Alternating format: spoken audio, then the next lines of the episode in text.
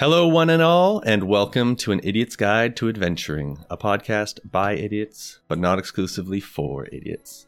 I'm your dungeon master, Paul Stanfield, and joining me at the table today are three fledgling adventurers. Luke Stanfield, playing Stewart Llewellyn. Josh Ladd playing Clyff Clearwater. and Justin Cole playing Drogan Ironchin. Do our fledgling adventurers have what it takes to make their mark on the world? You'll have to follow the guide to find out.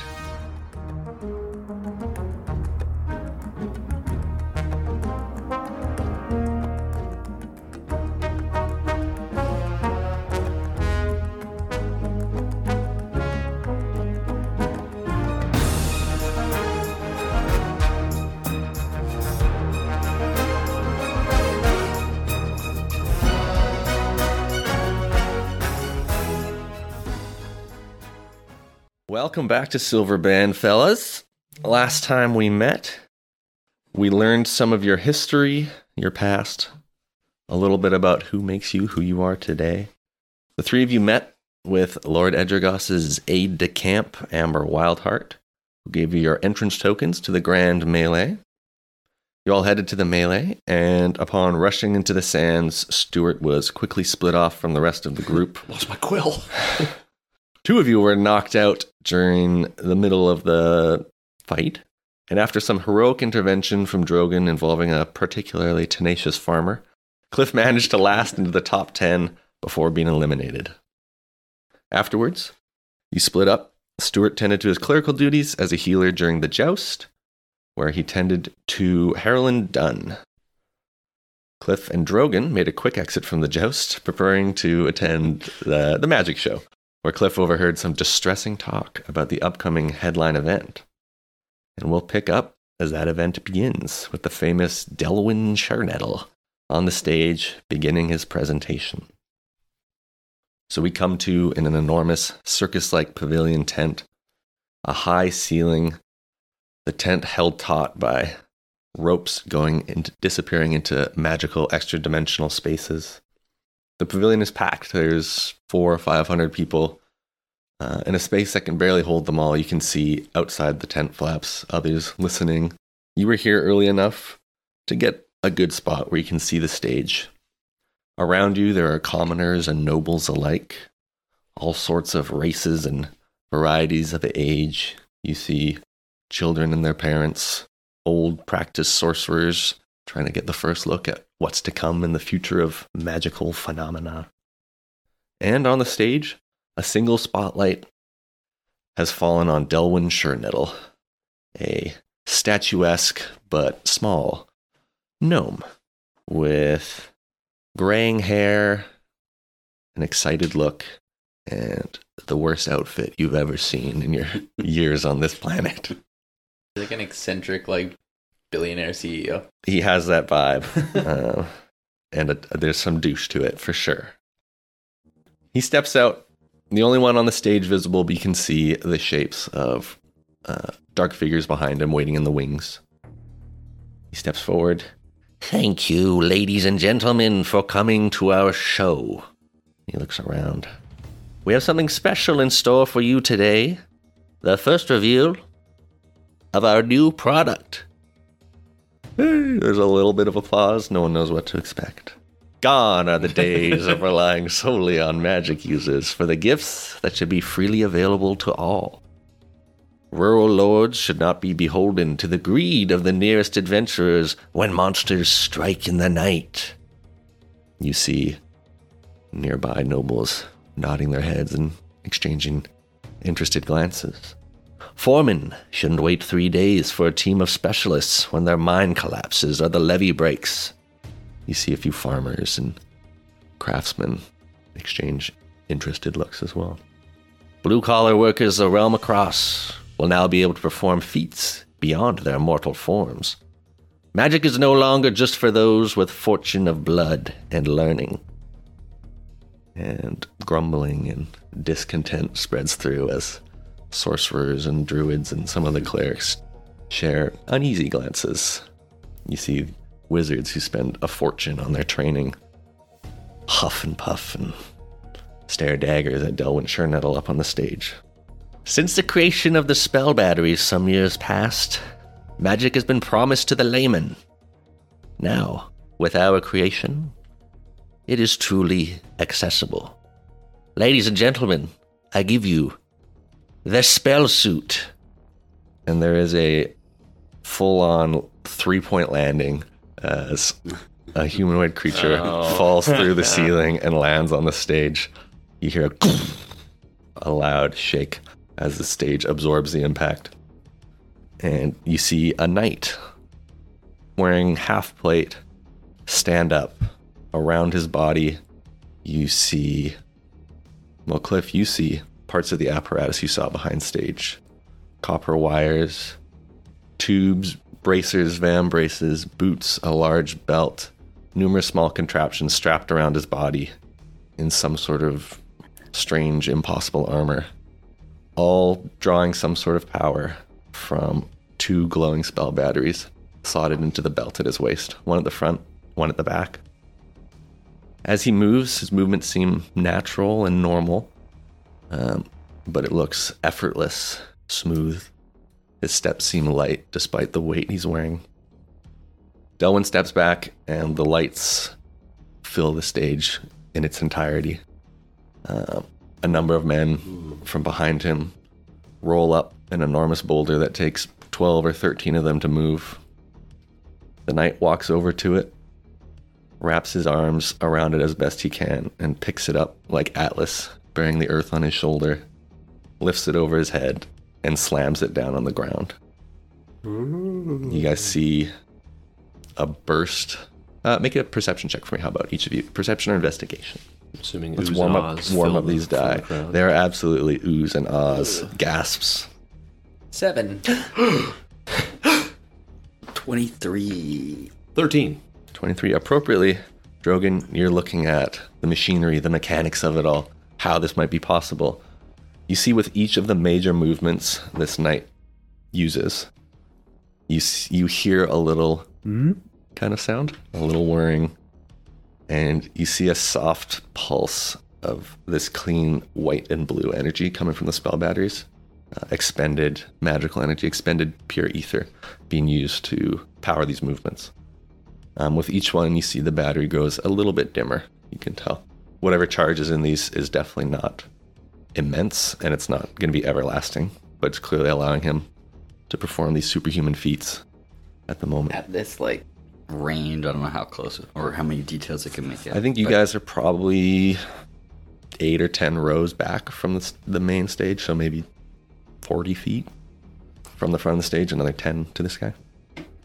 Am I able to tell, like, if this is.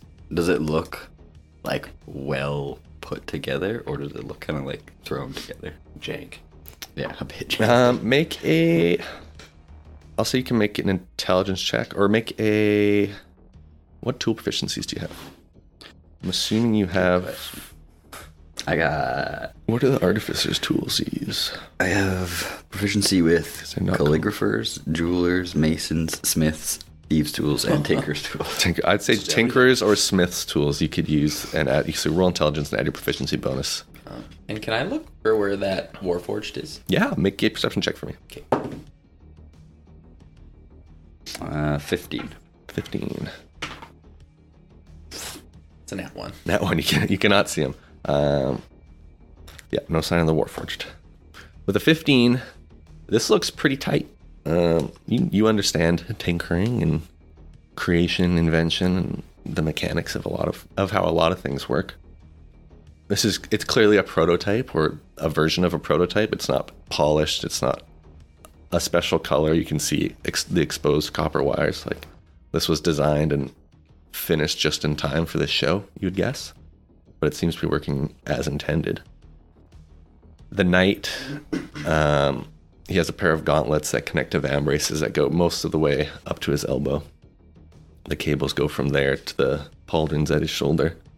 He raises um, his fist over his head and slams it down on the stone, and you guys hear a resounding crack as this enormous stone doesn't split through the middle, but breaks somewhere internally.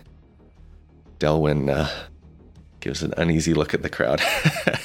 well, give it another go. Uh, the knight winds back and strikes it again. On the second hit, the stone splits. And a cheer comes from the crowd, led by Delwyn. And you guys see a number of gnomes that are planted in the crowd wearing similar outfits to his. He says, Well, progress comes slowly sometimes, but as, as you can see, quite impressive. They will be visible to all at the gala tonight, in case you wish to examine them more closely. Piloted by professionals, of course. And on cue, the curtains open up behind him, and three more come out. One smaller, being piloted by a gnome, one much larger, being piloted by a dragonborn, and another of this middling humanoid size with a human inside it. And they stand in a line for a moment, the four of them ignoring the rock. One of them, the little gnome, crouches down and leaps upwards in the air, clearing 40, almost 50 feet, to the point he can almost touch the top of the pavilion, hmm. and lands as softly as a child dipping its toes in the water. I was half expecting to land on a top rail and start tightrope walking or something. My goodness. He does a cool flip. The second one I can do that. Um, yeah, you're much cooler. speaks some sort of arcane word, clenches his fists, um, and begins to hover off the ground about a foot. Drogan, you see this is much more taxing on the spell batteries. You see the, the levels dropping rapidly, the glow beginning to diminish, and Delwyn gives the guy like a noticeable nod of his head, and he quickly cuts the power and drops back onto the stage. The third and the fourth clear the space. One of them takes the large boulder, half of it, lifts it over his head, and the other stands across the stage, maybe 30 feet from him, cat. with his arms down at his side. Uh, these are the, the human and the dragonborn. Dragonborn holding the stone. The fourth human standing uncaringly. You guys hear a gasp from the crowd as the stone is hurled at the dragonborn. He- With another magical activation word, a small shield appears around him, and the stone strikes it and crumbles into a dozen smaller pieces and chunks that litter onto the stage. Spray the crowd. There's blood everywhere. the crowd gasps, and the gasp turns into a cheer as they see immediately the potential, the excitement. You see the wealthy nobles now thinking about pocketbooks and how much gold they have at their disposal, what something like this might cost to have the power that's for so long been held by folks who are lucky enough to be born with it or smart enough to learn it. Though it is marketed to everybody, according to Delwyn, there's you guys can tell there's no way this is going to cost anything short of an arm and a leg. Despite that, even the the common folk here erupt into applause as Delwyn continues his speech, um, talking about the potential uses for this, their plans to roll out more and more of them, what the fin- finished product is going to look like, and who they might speak to if they wish to be on a, a waiting list or to pre order some of these um, for when they are fully available to the public. A few nobles meet him on the side of the stage and shake his hand, are asking questions. Numerous artificer, fisher- artificers are rushing up to speak with him as well, talking to some of the other gnomes who they're sure must be involved in the creation process. After that, the stage is more or less empty. It becomes a little gathering ground. Delwyn's still atop the stage. Two of the first two spell suits that came out return behind stage, the ones that burned through more of their power. The other two remain out, more or less stationary for the moment, while people come to fawn and excitedly look at them. A few try and touch, and uh, some of the gnomes or the guards nearby have to pull the folks back. Proprietary technology, you understand, of course. You see a few folks who look like a little more covetous than just wanting to touch them, perhaps. That leaves you guys in the crowd, in a crowd of what before long is mostly grumpy wizards and sorcerers, nervous arcanists, and a few folks who just don't trust these sorts of things. You make note of a handful, probably a fairly large handful of older mercenaries, soldiers, maybe higher ranking captains, lieutenants, generals, members of Federation Army, sharing uneasy glances. They as well begin to dissipate as the crowd returns to what it was before the show began. Is that Well, that's the magic show? Yeah, that was incredible. Where's all? I mean, I saw a dude hover, but I could, I could probably punch a boulder. I could jump that hmm. high. you could definitely jump that high, Clyff. I've seen you do impressive feats. Yeah, no, I, I mean, can't deny that suit was pretty cool. I've never seen anything like that in my life, but I I, think I know more spells than those suits just showed. Yeah, Stewart's incredible. I You guys both have a lot of talent, but I'm sure that gnome could not jump that high without the suit. exactly. He needs a suit. It wasn't magic. I, I thought there was going to be like the, the classic parlor tricks, like uh, pull a, a rabbit out of a hat or something. Like, Oh man, that would be I, great. I really wanted to see things like that. Dimension Dora, uh, something something phenomenal for a moment. Oh, now I got craving for a rabbit on a stick. Right? That was all while you were uh, oh, did I off miss? tending to. Shoot, I, I missed the early the early Uh, gigs. fellas so when i went to go get stewart um i may or may not have snuck backstage and overheard that little feller uh, i think he's up to no good we should uh i don't really trust him or his little armor suits we should uh you know, i don't know maybe keep an eye on him tonight at the gala i think he's up to something Why would you say that? I don't know. He just. I just have a feeling he was. He kind of alluded to taking advantage of people or something.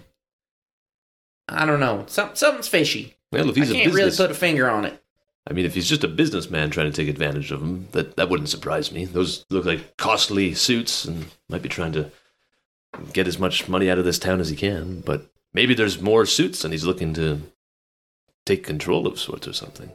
I just think that we just need. I don't know. I just have a funny feeling. I'm, I hope I'm wrong, but maybe we just keep an eye on him. You know? Just be careful. We're supposed to be on our best behavior, I think. Oh yeah, yeah. A lot of people will be looking at you after your performance, What? wanting to talk. Who? But yeah, all eyes on Clyff for finishing top ten. Mm-hmm. I don't like that. Well, I, I mean, e- either accept it or we don't show up. All right. You- You're gonna have some some fame about you. Yeah, Weird. I don't know how I feel about that, but uh, I guess we'll. Uh... smile and nod. Show them teeth. Bi- Them frog teeth. How do you vocalize smiling? Biggest fake smile yet we've seen from. Does Clyff just have all molars? I'm Yeah, trying to like- picture what her frog teeth look like. Just baby teeth. you know, like shark teeth, row upon row. But they're molars. Shark teeth molars. Blunted shark teeth. It's like those hydraulic spinning things that just destroy stuff. Well, where do you guys want to go? Magic show. The main part of the magic show is still going on, the promenade, but the stage has been used. That was the highlight, uh, the main event. Food? Find that rabbit on a stick for a cliff and There's literally just a litter of like sticks around his seat. uh, you know, I think I'm getting kind of full. Maybe we should. uh I don't know, Drogan. You got anyone else to talk to? I know you had your your thing. You were you're looking for stuff. I'm not quite sure what you're looking for, but something about home or something. Oh, uh, nothing here. I, I was hoping Edrigos can help me talk to some people, but uh, no, I don't need anything here right now. Oh, okay. You want to go look at those fancy suits a little closer? Are they still up there? Yep, two of them are still up there. There's a there's a big. You'll have to wait around for a while, but yes, are welcome to. There's there's a huge line of people to speak with Delwyn, others to speak with the engineers. otherwise you said we could see them at the gala. Yep, Right. they'll be at the gala. How how long do we have till the gala starts? You guys have just a couple hours, probably. Oh. It's not dark yet, but essentially around the time it's getting dark is when the first course will be served. So Yeah. people, there, there'll already be numerous nobles at the keep at this point. Oh, okay. It kind of can show up throughout the day. It's open, and then it's closed to the public as the gala begins later. Um, Maybe we need to go back to our place and get ready. yeah, we need, is our clothes at our place? Yep. Yeah. Yes, we're told they've been delivered to your rooms at the Frog and Quail. Maybe we should uh go get dressed. Yeah, there's a big line. Maybe I can get uh, a better look later. Right, mind if we make a quick stop back at the cleric's pavilion? I want to use. I want to redeem this food voucher token on. Maybe get it to go. I'm famished. I haven't eaten all day. All right. Or, or I'll just meet. I'll meet you guys there. It's a little out of the way. I know. No, it's fine. We can come with you, Stewart. It's not a big All deal. right. I just didn't want to take away from your time. Your time is our time, my friend. All right. Then I'll lead the way to the the healers of the tournament. See if I can still redeem this food voucher. All right, you return to the healer's hall, and you find yeah, it's it's been pretty roughly picked over, but there's there's some food there. A tired, put upon looking uh, waiter of some sort is there, just chilling. Yes, yeah, uh, take whatever you want, man. It's just like heels of bread, like partially dried gravy, the leftover cuttings of meat. Mm. All, Oh, the, ve- all the vegetables are gone. Clerics being what they are. This will have to do. I'll find like a bag somewhere and just pile everything in. Just a bag of loose loose ends Yeah. of food And gravy. and gravy. gravy. And gravy. gravy over everything. gravy in the bag. It's one of those like bag salads. I'll just shake it all up. Shake it up, and then you punch a hole in the top and drink it. Delish. Wonderful. Well, you take your bag salad, meat, heels of bread to go. Were there any other stops before returning to the inn? I don't think so. Yeah, not that I had. Okay. You guys find yourselves moving through Silverbend, east to west this time. Uh, you're part of the out current. It's not dark, but the sun is setting. It's not really visible anymore.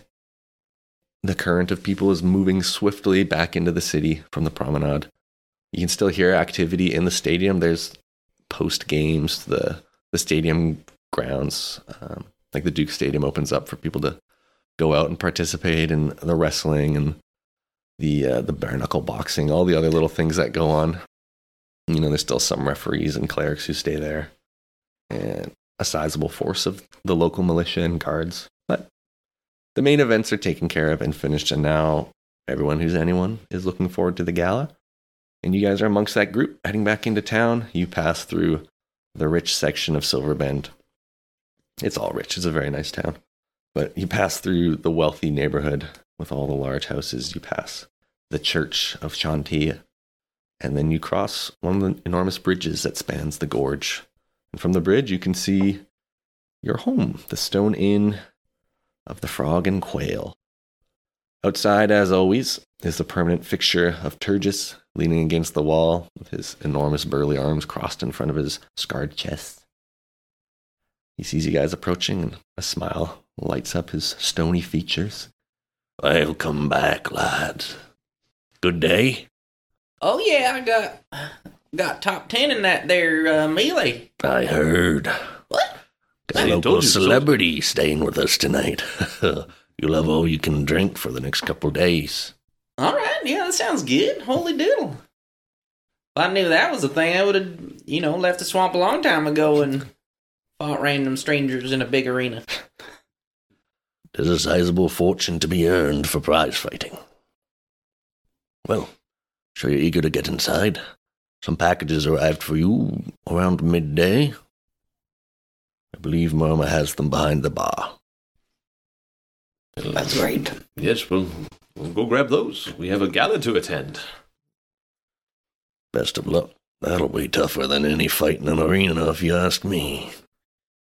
He slams the door behind you guys. Quietly. Passively. Quietest slam. All right, retrieve. Inside, the Frog and Quail is busy. The tap room is packed with clusters of people eating, drinking after the day's events. You see Myrma rushing about, stained, uh, stained apron, tied tight about her waist, frazzled look on her face, but as always, the motherly expression of happiness and cheer. She takes note of you guys almost immediately. She's just good at her job. Gives you a little head nod upwards, one of those cool upwards head nods, and then points to the bar, motions that she'll meet you over there when she can. Head on over to the bar. A few minutes later, Murmur arrives. Ah, sorry about that. Well, Clyff, I heard you did quite well Yeah, thank in the you. melee. Um, some things arrived for you boys. Let me grab them. Who's behind the bar? Hands over three wrapped packages. Um, so these came from a tailor in town. Um, they were sent from your patron, Lord Ejergoss. He said if there were any issues, uh, you'd have to find a tailor to change the sizing quickly, but he's got someone you could speak to. And she hands you a little card.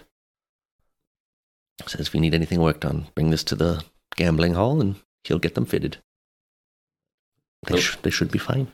Hopefully they're fine. We don't have much time to do that. Let's. Thank you, Murmur. We'll we'll take these up to our rooms. Mm, Food or drinks? Do you need anything? Oh, I got my my food here. I hold up the the bag that's probably dripping gravy out the bottom of it by now. She looks over the bar at the drip trail you've brought through. Oh, sorry. I didn't I didn't realize I was trailing in here. Uh, uh, throw me a rag. I'll I'll clean that up. She passes you a little bar rag. Well, if it's nothing for you, I will return to my patrons. Be right with you. Thank you. Rips back off. Head, head up to the rooms. Quickly wipe my mess up. Like You want me to hold your Yeah, beef bag there? Maybe I'll get another rag. You want to find me another? I'll, I'll put a rag around the bottom of this. And yes, Clyff. Yeah, yeah, look after my beef, beef bag. Just holding it above his mouth like that works. They'll probably have food. You're probably right. Clyff, you can have all of that if you wish. Okay, yeah, sweet. Free beef bag. this is my day. Up to your rooms you go. Everyone to different rooms. So you guys, you gonna do the classic try on your clothes and then all meet in the hall to see how each other look, or you Yeah, get- probably. getting changed together? Okay, not at that point yet. We're not close enough yet. Okay. Um, whoever's wants to go first, tell me uh, what you got tailored. what beautiful outfit you had made for you my Lord Edgercott. I yeah, uh, I think Cliff has um a simple. It's like probably like gold uh, vest, and then like a like a dark green jacket that kind of um uh what enhan- enhances in, in what's the word that it accentuates Accentuates. Mm. uh, his natural grown colors uh, with a little bow tie, and I think also gets uh, a like a little top hat because he requested a hat specifically Okay. with a uh, golden ribbon kind of wrapped around it. Uh, yeah, but the uh, the pants part of the uh, the suit probably cuts off at the knees as requested for more movement and mobility. And uh, yeah, probably no. I don't think he wears shoes, so he's he's barefooting it. Cliffy, you look spiffy.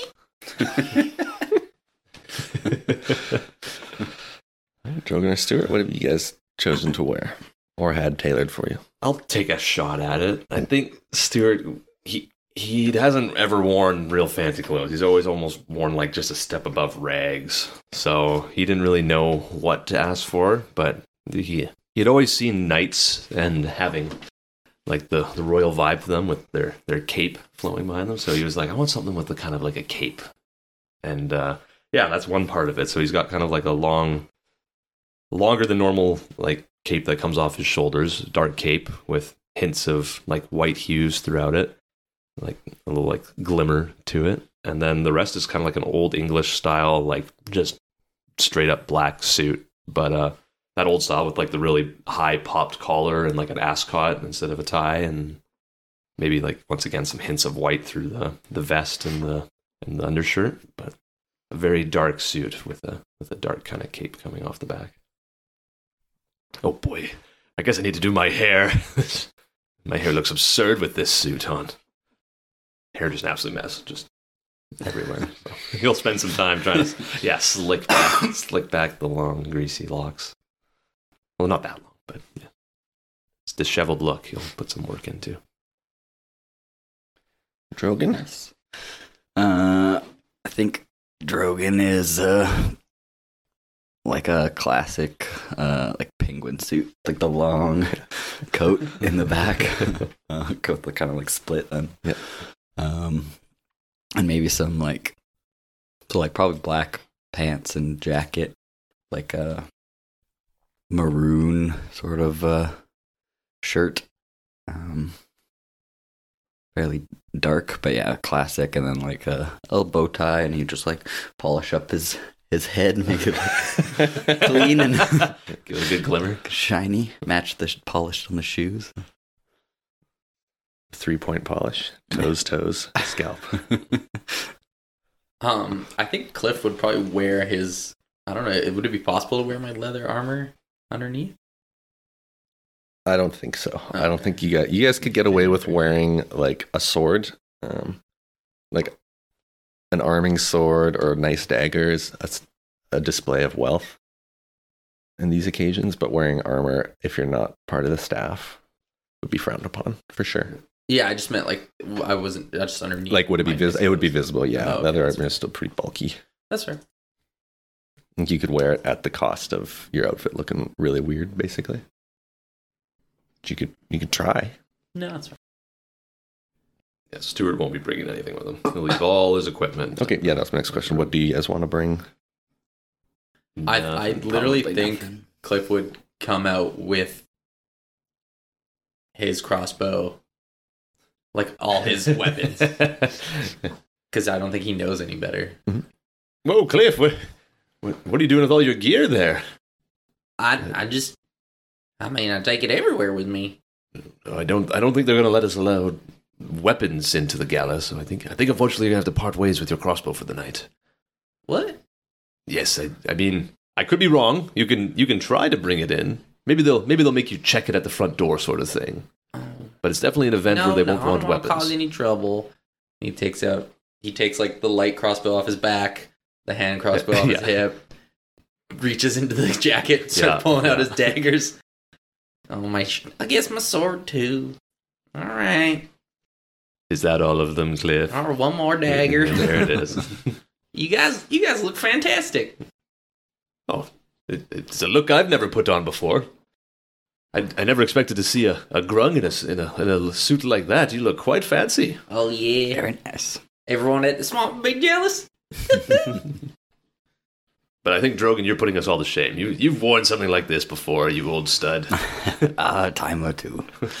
Your head is so shiny. Thank you. Draws away from the old face. Brutal.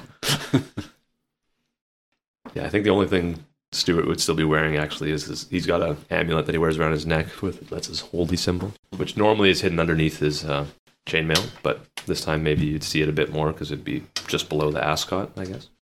Polished out. So yeah, that would probably look nice. A little symbol of the home and hearth of Boldry. Yeah, Clyff would still have his uh his amulet too. Okay. Oh, and actually, he's definitely still keeping his notepad, which he's been noting in all day. For networking, right? Networking purposes, yes. It's a multi-purpose notepad. Day planner with the address book in the front, calendar in the back. Safety notes throughout all of it. Well, you guys all step into the hallway dressed up. And is it off to the gala then? I think so. Off to the gala. We should probably have one before we go. Take the edge off. Loosen up a little. Are you both hinting at Stewart for this one? I don't know if we want. all of us. Are you sure it's a wise idea? The, the last time I had a drink with all of you, it was only one, and boy, I turned into quite the mess. And it was very entertaining. How about- Listen up, come on. We're about to party. We're dressed up like fancy Hmm. people. You know what? This is a once in a lifetime. Ah, Okay, how about how about a smaller drink for me to start? How about I have a, just a, just a couple sips of something? Is that acceptable? I'll I'll Whatever I'll, works for you. I'll go up to Mi- Miriam, right? Murmur. Mur- Murma. Mur- I'll go up to Murma and just say, Murma, I, I, I need to take a. I think we're gonna have some drinks. I'm gonna have just put give me something in like a small glass. I see you have some small glasses behind the counter. Unfamiliar with what a shot glass is, probably. Uh, Stewart will be pointing at something like that for her to pour him something. All right. She pours you guys each. she pours you guys each a tumble of whiskey. On the house. Don't- no, uh, Make a good showing for yourself tonight, fellas. Thank no, you, I- Mama. I did remember I didn't want this much. Can I have, can I have less? Oh, come on, Stewart. Just dump some of his into mine. That solves it. Yeah. I don't know how quick to drink. Can we go slow? Down the hatch to hearth and home. No hell to earth and home. Well, Cheers. cheers and put back whatever liquid concoction was poured for me. All right. Yeah, you just take a shot of whiskey. Feel the warmth permeate your body. Yeah, that does feel like the home and hearth right there in my gut. Nice and warm. Trying to loosen the the ascot a little bit now already. Sheesh. All right. Off to the gala then. Cliff tips his giant top hat, Milady? gives his most dramatic bow he can. Murmur returns with a beautiful curtsy, practiced. And you guys head out. Is there other people here that are clearly You can see, yeah, there's some some folks Getting pre gaming. There are, from listening and looking around, there's a few members of some lords' retinues here. Uh, one or two wealthy merchants and lower nobility that are staying in the upper levels. Some of them have already left. Some are pre gaming in the tap room. As you guys roll out, you see Turgis has somehow changed into a suit and tie, a sleeveless suit and tie. Oh, that was so smart. Here, Turgis, can you rip mine off? I don't, I don't think I'm qualified for that. No, just give it a good tug. Mm. Here, uh, Stewart will jump to the other. I'll do the other arm. All right. Well, a strength check. Who me? Uh, no, Oh, Cl- Stewart. Stewart. Dramatic. Oh, was high. 17 plus ah, 3. Yeah, 20. Just roll the natural one. oh, my goodness. Impeccable stitching. You just pull the one. It pulls his side out, and you tear the arm off one side of Clyff's suit. Eh, that's what you wanted, right, Clyff? Yeah, but on both sides. Um, Oh, here, let me get the other stuff. Sturgis, you didn't. here, Sturgis, let me just, How and did you he's not- gonna reach in and pull out a dagger. Good idea. and I'll just Loosen pop the some- seams. Yeah, there you go. I think Stewart, for like a good few seconds, just staring at Sturgis like a little dumbstruck that he couldn't do the sleeve. Can try again. Now that it's been uh, loosened, He'll roll with advantage. Yeah, it's fine. He it's not that clean, but he gets it off. Right. Thank you. look, you look beautiful. Oh man, you are just uh, fashionista over there. Thank you. Uh, he holds up the little tiny sleeve. Yeah, I'm holding Looks up like the he could sleeve, wear it as a glove. what do you want me to do with this? Uh, I mean, just you can just toss it. Or I can toss it. He ties it around his neck like a scarf. Oh shoot! I'll give him the other piece to extend it. he extends the scarf. Flips it over his shoulder. What a look. Sleeveless vest. tonight? and the scarf. Oh, I'm working. Okay, you just want to look good for all the people going to the fancy party. Absolutely. The whole city's done up tonight. all right, well, you stay safe tonight. Don't beat up too many goons. Same to you. Keep a level head. Hide my dagger back in my jacket. My head already feels unlevel, but I will do better. Off to the gala you go. Proceed. You cross the central bridge right next to the Frog and Quail into the East Village. And up as you cross, you guys can see the imposing structure of Lord's Redoubt, the cliffside keep that serves as the one major fortification in Silverbend in case of attack. Now the city has grown around it, it's kind of pointless as a defense, but it still stands as a as a serious conversation piece, if nothing else. And that is where the local uh, the local lords live. You guys haven't been there, but it's one of the largest structures, so you've seen it many times.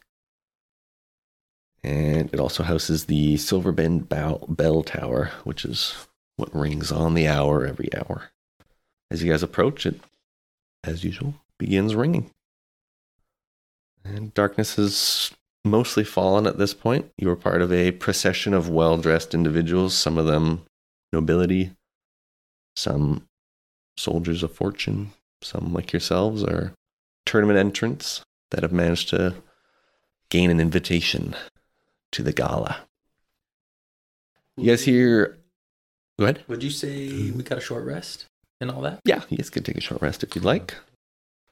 While you're trying on your clothes, big chillin'. On your way in, you guys uh, make some perception checks for me, if you will. Can do. 20, unnatural. Dirty 20. 13. First dude. Five. There is a lot of activity still in the city at this hour. The the folks not in the gala are getting after it in their own way. There's a debaucherous air in the villages that you pass through. Um, you even see the the church lights of Jaunty are still lit. There's clearly some sort of celebration going on inside. You can hear a great deal of roaring and excitement from over where the actual tournament grounds are. And despite the fact that it's hailed as one of the most important party like events of the year, the the keep where the gala is taking place seems fairly reserved as you guys approach. There's a line of guards out front to check the guests, make sure their names are on the list, and then to announce them as they enter the main courtyard. You guys get stuck in the queue as each group is checked, entered, and announced going into the keep. A page of some sort meets you at the front. Says, How would you like your names announced, my lords? Uh, Clyff. Clyff, Um, my name is Stewart Llewellyn Stewart Llewellyn of the House of Boldry. of the House of Baldry. Yourselves? Drogan Iron Chin. Very well. And he turns around to the courtyard, which is fairly busy at this point. Introducing Stewart Llewellyn of the House of Baldry. He pats you on the back. I'll kind of confidently go forward, hands on my hip, and give like a, a nod and a salute almost to the crowd. Make a performance check for me. Hell yeah. That's an 18 minus 18, 1, 17. You draw you draw a fair share of glances. You're well dressed. You've got this cape, which isn't out of fashion. Capes are never out of fashion nor in fashion, so it's a statement all on its own. You, you gather a few Yeah. looks. Most of them are of approval. A couple are like oh, I threw the unsure cape. unsure of what to think.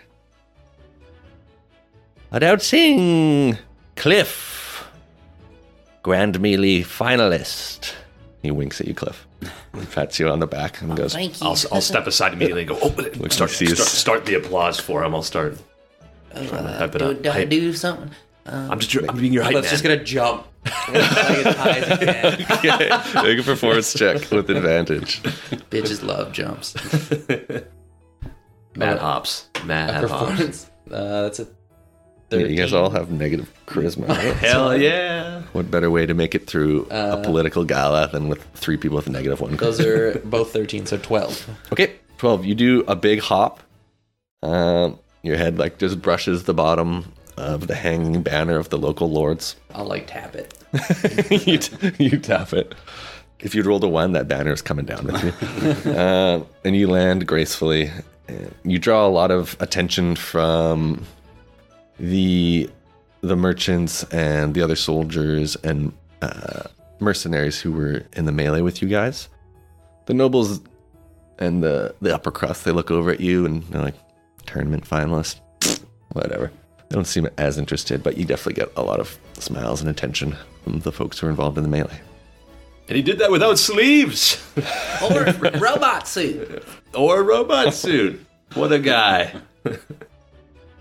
And introducing Drogan Ironchin. I think they'll just like give a little bow as he comes in. Performance check. if People you will. actually paying attention to this. There are. There's a there's a number of people in there. You can see the only people actively paying attention are clearly squires and retainers of a lot of the nobility who's it's probably their job to see who's attending and let their bosses know like hey these people have just shown up if you want to get to talking Muse. Yep. Uh, I got 16. 16 so very similar similar to stewart's entrance you gather a fair bit of attention uh, a little a more stately classic entrance you see a lot of dwarves give you approving nods look at the penguin suit they like flash the tails of their suit at you and like eh. and you Less guys, is more. I understand. you guys step into a large courtyard there's a central fountain uh, painted cobblestones beneath your feet there are cloisters along the outside, uh, along the outside of the courtyard, like the columns, colonnades with little areas you can walk underneath that lead into different rooms. The main banquet hall is directly ahead through an enormous pair of wide open doors. Inside, you can smell the scent of food being cooked. You can hear music, and warm light is spilling out into the courtyard. There's a good deal of activity out here, but the inside uh, is very busy in comparison. And behind you, a few more people are announced, so you guys are pressed forward by need. Where would you like to go? I will say the info you, you kind of have about this place is there are, I mean, it's a whole keep. There's a ton of private areas you're obviously not going to be allowed. The on the way in, you were given not a layout, but the page or one of the guards quickly explained there's the banquet hall, there's sitting rooms you're welcome to access. There's the courtyard here and a large sec- section of upper balconies that runs around. You can see up above the courtyard. There's a huge upper balcony that covers a large section of the banquet hall where people can chat and overlook the feasting. Those areas are all open to you guys. Beyond that, the the keep grounds, like connected to the courtyard here, there's gardens and stuff outside. You're welcome to access, but it's kind of dark and unlit. Where would you like to go? You have seats. There is a, there's not quite assigned seating, but you were explained that there's like a lower seating area in the banquet hall where you guys will be welcome. Stewart is famished and would like to eat because he tried to get the scraps at the, the the house of the clerics there and couldn't get much. So, boys, I think I need to eat. I, I mean, I asked for just a, a, a less amount of liquid courage there back at the place, but that, that stuff hit me. That was quite stronger strong than compared to that mead that I had uh, last week with y'all. So, I think I need to get some some food in the belly. That might might help with everything. There are, yeah, absolutely. There's, there's a classic.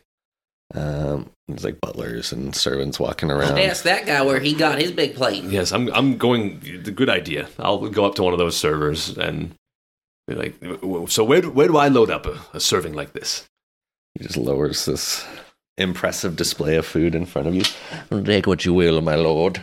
We have pigs in a blanket and I'm many probably- other fine appetizers. probably already- Sounds like what? What are appetizers that people would eat? My brain just Some exploded. cocktail wiener. Cocktail wieners, pigs in a blanket. It's all sausage based foods. yeah. well, I'll start shoveling those back into my mouth All right. for the time being, Shoveling sausage. and then speaking. When's the when's the actual uh, meal? the first course will be served in about 20 minutes. Sounds like the Okay, villain I from could- I Men in could wait. Black. Sugar, water, more.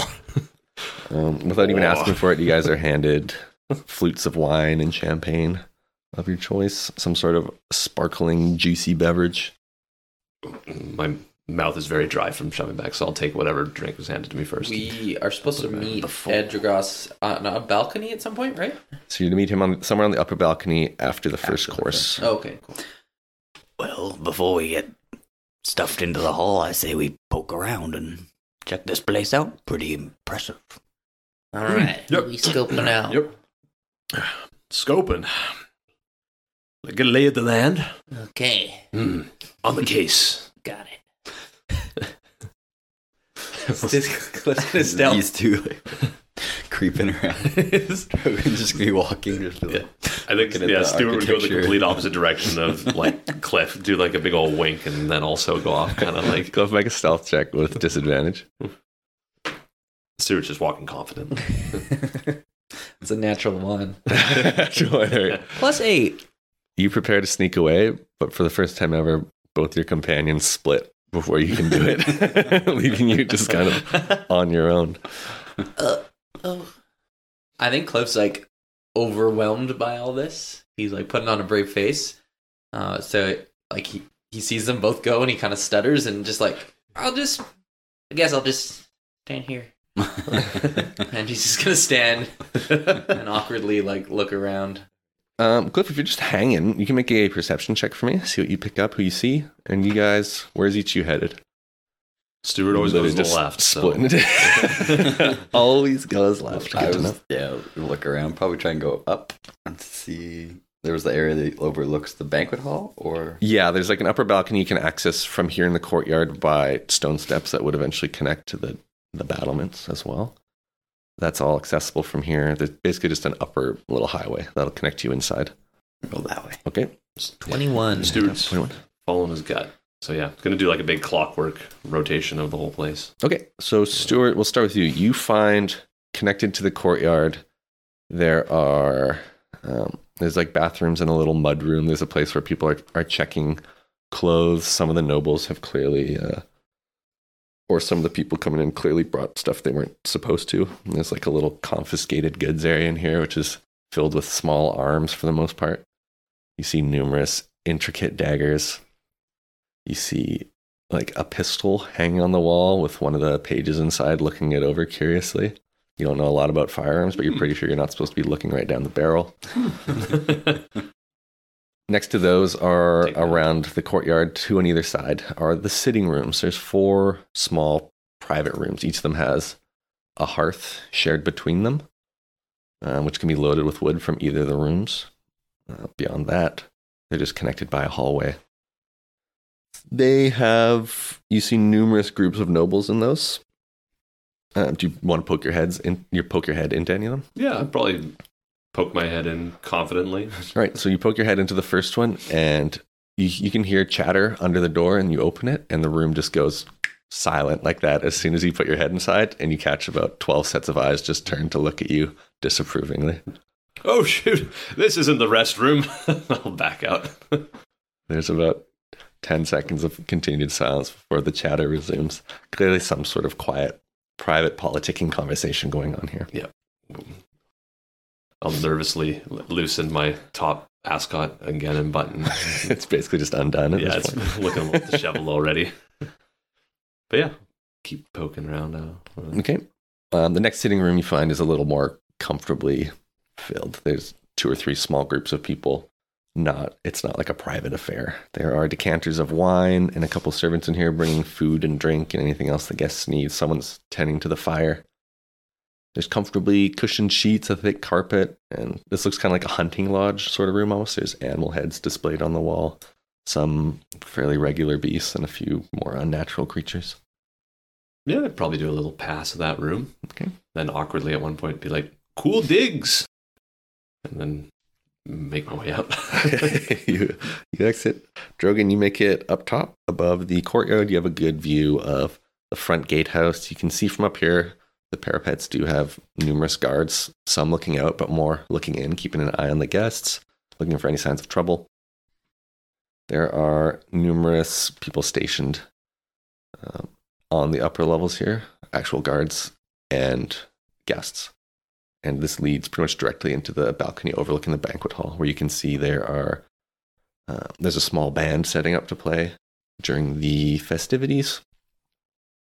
Um, you see a couple of bards, numerous strange instruments, a little drum kit, and other groups of folks up here having more private conversations or just looking down over the spread below. You're probably 30, maybe 35 feet up. And then in front of you, there's a gap where the high ceiling becomes 100 or so feet in this massive banquet hall, and you can see the majority of the room, you see the nobles seated at the far end of the banquet hall. These beautiful tables and chairs, a very classic, like medieval kitchen dining scene. And then closer to where you are and beneath you, you can see more rank and file tables, which are already beginning um, to, to be filled with visitors. And down in the courtyard, Clyff, you rolled a 21. Mhm. The majority of what you hear and see are people excitedly chattering about the the March Lord's announcement and speech at the end of the night, which is one of the most important ones to ever really take place at one of these, potentially changing the or determining the future of the Marchlands for many years to come by announcing his successor. So there's a great deal of excitement around that. You would guess that's the reason there's so many people in attendance. And there's also numerous rumors about that. You hear people talking about who they think is going to be named as the successor, what else they think is going to be talked about, what the future has in store. Um, you learn that Duke Luther Went is the only Duke not in attendance. He is the um, the Duke of Autumn, and not being here is a sign of like either complete, not like rebellion, but is very disrespectful um, to not be here for a, a potential like planning of a coronation, basically. Sorry, you said Duke of Autumn. Is that a, is that a place? Autumn. Uh, the Duke of Autumn controls like the eastern hemisphere of the Marchlands. Oh, okay. They're the four dukes: spring, summer, autumn, and winter. Ah. and then the March Lord rules from the center. Um, the Duke of Autumn shares the border with Fengel Gaz, and many people speculate that he's inciting border wars and rebellion there. And the rumors obviously press into this. Him not being in attendance is him being like, well, there's no way I'm getting named as the successor, so why would I bother showing up? Uh, but it's definitely a slight. The, the Duke of Spring, Duke Windfall, is seen by many to be the closest to the March Lord and the most likely to be named the successor. He is a wood elf who is well loved of his people, kind of always flies his flag in the same direction as the March Lord. And a lot of speculation about the March Lord's family, the reason he's never gotten married or born an actual heir of his blood. We'll talk about his illness, um, his policies, stuff. All this stuff probably goes over your head, Clyff. as Yeah. Federation politics make no sense to you. It's not a place you've really ever been before. You've been part of it, but never involved in it. Um, beyond that, it's just people chit chatting. The main, the main talking points really are just about what's going to happen at the end of the night. Sorry, what was the Duke of Autumn's name? Luther went, Luther went. and you probably one or two, I would say, folks from the melee. I don't know if you recognize them. Come up, like come to shake your hand or give you a fist bump. Oh no, uh, sorry, poison skin. Right. We'll do one of the yeah. pats on the shoulder. Thank you. You were great out there, man. Oh, thank you. Uh, I think he just like, doesn't recognize anyone without their armor and stuff on. Yeah, probably true. Everyone looks very different. A lot of them were, were incredibly heavily armored during the fight. Do I spot the farmer? Uh, which the one whose spear you stole, or the one you kissed? the one I kissed. Uh, make a perception check. Twenty-two. There's a heavy clap on your shoulder at some point as you're awkwardly looking around, and turning around, you see, yeah, uh, the farmer you kissed standing there, burly, with his hair slicked back. He looks pretty good for a guy of minimal means. He says, "Well, well, well, you got the best of me out there. Well fought." I mean, it was. Real, I didn't think you, I was gonna make it past you. You were a tough, tough contestant, sir. I thought I had you. And then he grabs someone who's going by. I thought I had him in this guy. This guy, right? Bends nearly in half, wraps his legs around my head. Next thing I know, sands in my mouth and my crack, and I'm getting dragged out of there. Don't remember which way's up. It was wild. Sorry about uh, the the whole kiss situation. That was actually my first kiss, believe it or not. Well, maybe you'll get a, your second one tonight. Who knows? These gals are crazy. Yeah, I mean, I don't want to poison anyone, you know. Sorry? Uh, it's a, it's a, it's a figure of speech. It's a grung thing, just a figure of speech. Oh, okay. All right. Yeah. Anyways, uh, yeah, I'm glad you're okay. Uh, not feeling any funny symptoms or anything. Well, I felt like hell, but they, they assumed it was it was just the unconsciousness. Yeah, yeah, you probably hit your head up. pretty hard there, you know. I around. definitely definitely had a bump, but those clerics work a treat. Bugs in here. That's crazy. This place is supposed to be noble keep. oh, well, they're not so different from us after all. well, I gotta go grab a seat. Celebrities. Hold it for my cousin. like you and me. hey, never meet your heroes. He disappears inside. oh boy. 20 minutes is just about up. You guys reconvene in the banquet hall. Yep. Trying to find Find Clyff. some seats Yeah. together. Yeah. So it turns out everybody's mad at some guy named Duke. Which which one? Huh? Which which which one? Which Duke? I don't know, Duke. Duke Autumn or something. I don't know. Yes, yes, there is a Duke of Autumn. Luther Luther went. Oh, that's the same person? yes, the Duke is a title, Oh, gotcha, gotcha. like like a lord or a king. They're they're similar in stature. I did not understand any of it. They're kind of like leaders of a of a region. Okay, okay. Kind of like my, my auntie. yeah, your auntie's a yeah. She, she leads the forest. Yeah, right? she's like the Duke of the Swamp. Duke of the Swamp. Yeah. Similar thing. Yeah, my auntie, and then there's that black dragon. Yeah. I guess he's also a Duke. I mean, while he's a a, a prominent figure in the swamp, I wouldn't he wouldn't have the title of Duke. That's more like an official government based title. He's Hey man, you tell him he ain't no Duke. oh no, I definitely. I would I would not. I I would bow to him. Well, let's just not deal with him again. Like, Okay. we- yes. I mean, he's a. I think you would call him a, a ruling totalitarian or some something like that, a dictator of the region. There's got to be some term here. Some Dick term. and a Duke. and and Stewart's going off into his own head for a little bit. We ever tell you that time we, we fought that? Tyrant. And by fight, I mean ran for our lives from that black dragon. Yeah, you you meant, mentioned it. It's Demon um, tyrant. quite terrifying, It really. was yeah. wild. Who knew You dragons could swim? Lightly of a.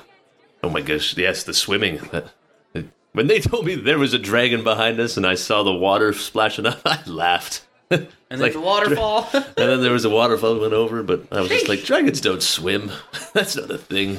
And then he They shot out. they of the do water. definitely swim. That that one swam. Yeah. I wouldn't have guessed it either. No. The dragons from the tales I always heard of breathe fire. I feel like water is like their their worst enemy. But yeah, this one he, uh, he did spat not. acid. yeah, I think. yeah. It was it was melting things. Yeah. Black dragon. Whew.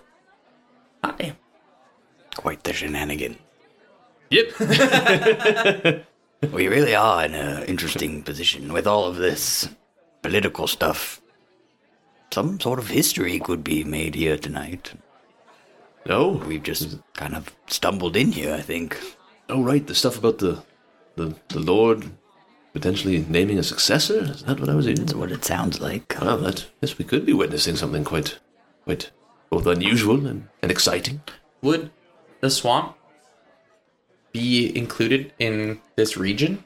The swamp is, is it in the Duke of Springs region. Okay, but uh, that's what I meant. Like, is it Yeah, it's part of the part of marshlands. the marshlands? Yeah, absolutely. Cool. You guys find your seats shoulder to shoulder with mercenaries and merchants, some of them half cut, some of them taking good care of what they drink and what they say.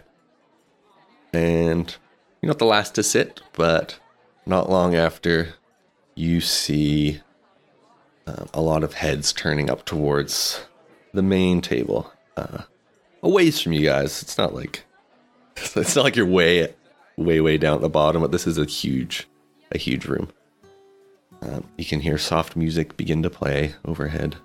Sounds of fiddle, some string instruments, and a little bit of percussion fills the air.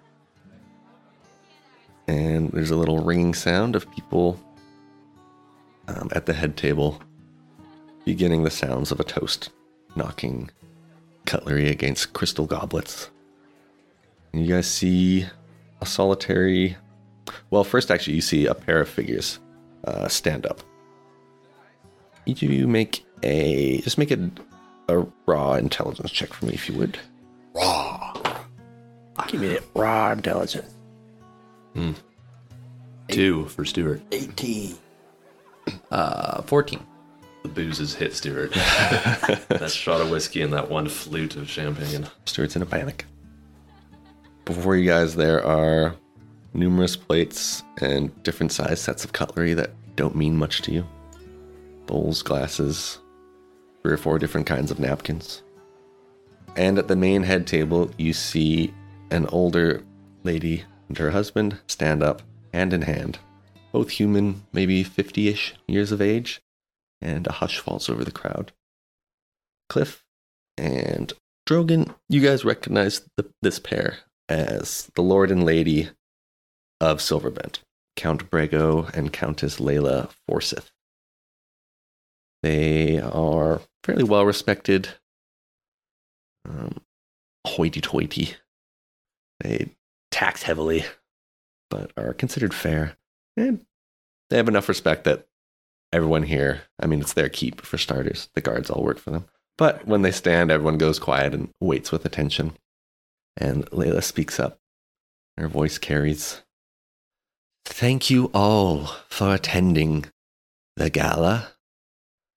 We hope you find everything to your liking. There are many servants around. If you need anything, simply raise a hand and your needs will be tended to.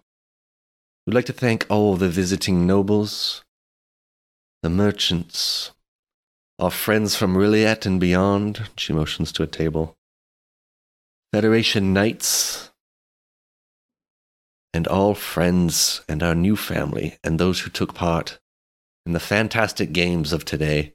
She nods down to the lower table, and a few people begin banging on the tables. The rank and file folk making a little hubbub for the attention given to them. You guys among them. Oh yeah, Stewart would get in on that. Thank you, thank you. And of course, to our dukes, duchesses, and our leader, Marchlord Artemis Layellen. Thank you, as always, for gracing us with your presence. You guys see an older, um, an older half elf. You've all heard a bit about him at this point. He's got salt and pepper hair, more salt than pepper. His body, you know, is ailing at this point. Everyone knows he's sick, um, but he looks fairly healthy. You can't tell if he's wearing makeup or if he's just got a, a good constitution. He stands partway up and raises a hand, nods to the crowd. He's dressed as only the March Lord could be. Very wealthy dress. He has a small crown atop his head. Fairly inconspicuous, despite that. He doesn't seem particularly enjoying of this much limelight. Um, he nods, raises his hand, doesn't say anything, which people seem a little disappointed by, but he's got a large address to look forward to later. And as he sits, as soon as his butt touches the seat, basically, uh, a flood of servants comes out from the side doors from the kitchens and begin laying down food and drink in front of you guys. Um, Stewart, no matter how hungry you are, there's enough food to go around. Clyff, no matter how full you are, there's always going to be something new for you to try. and as soon as the main table is served, the hush disappears more or less and is replaced by general hum of activity, clinking of plates and dishes, people chatting, and all around your table, people begin to talk and make merry. The music picks up uh, more heavily and just becomes a, a real dinner party vibe. You guys are able to dig into all sorts of food. The first course takes almost 10 minutes to be brought out in its entirety, and it covers most of the table. Uh, there will be desserts and other courses that come out over the next hour or two consistently. People will pick at them. You guys are welcome to as much as you like. Uh, but there's enough here to go around for the whole city, it seems. Um, around you guys are knights, some merchants, various races. And people ask you guys questions about what you're doing in Silverbend, who you are, that sort of stuff. But while they're eating, no one, no one seems too worried about the political side of things down here. the first course lasts pretty much as long as you guys want it to. A few people are up even before the final dishes are brought to some of the tables as they've finished their eating and are beginning to wander, look for bathrooms, or going to get more drinks from a bar. What do you guys want to do? Do Well- we have to go Yes, and see Ejergoss? I think we could go up to the balcony. Yes. hmm You guys have you have a good chunk of time before you're needed up there. Like this, this first course lasts a while, so you've essentially got an hour or so to schmooze. Oh. Well, I'm still happy to head up there, though. Get a breath of fresh air. Is it Well, like a fresher balcony, an air? indoor balcony, or is it an outdoor one? That's both actually. Oh, It overlooks this hall and the courtyard outside. Are those spell suits around?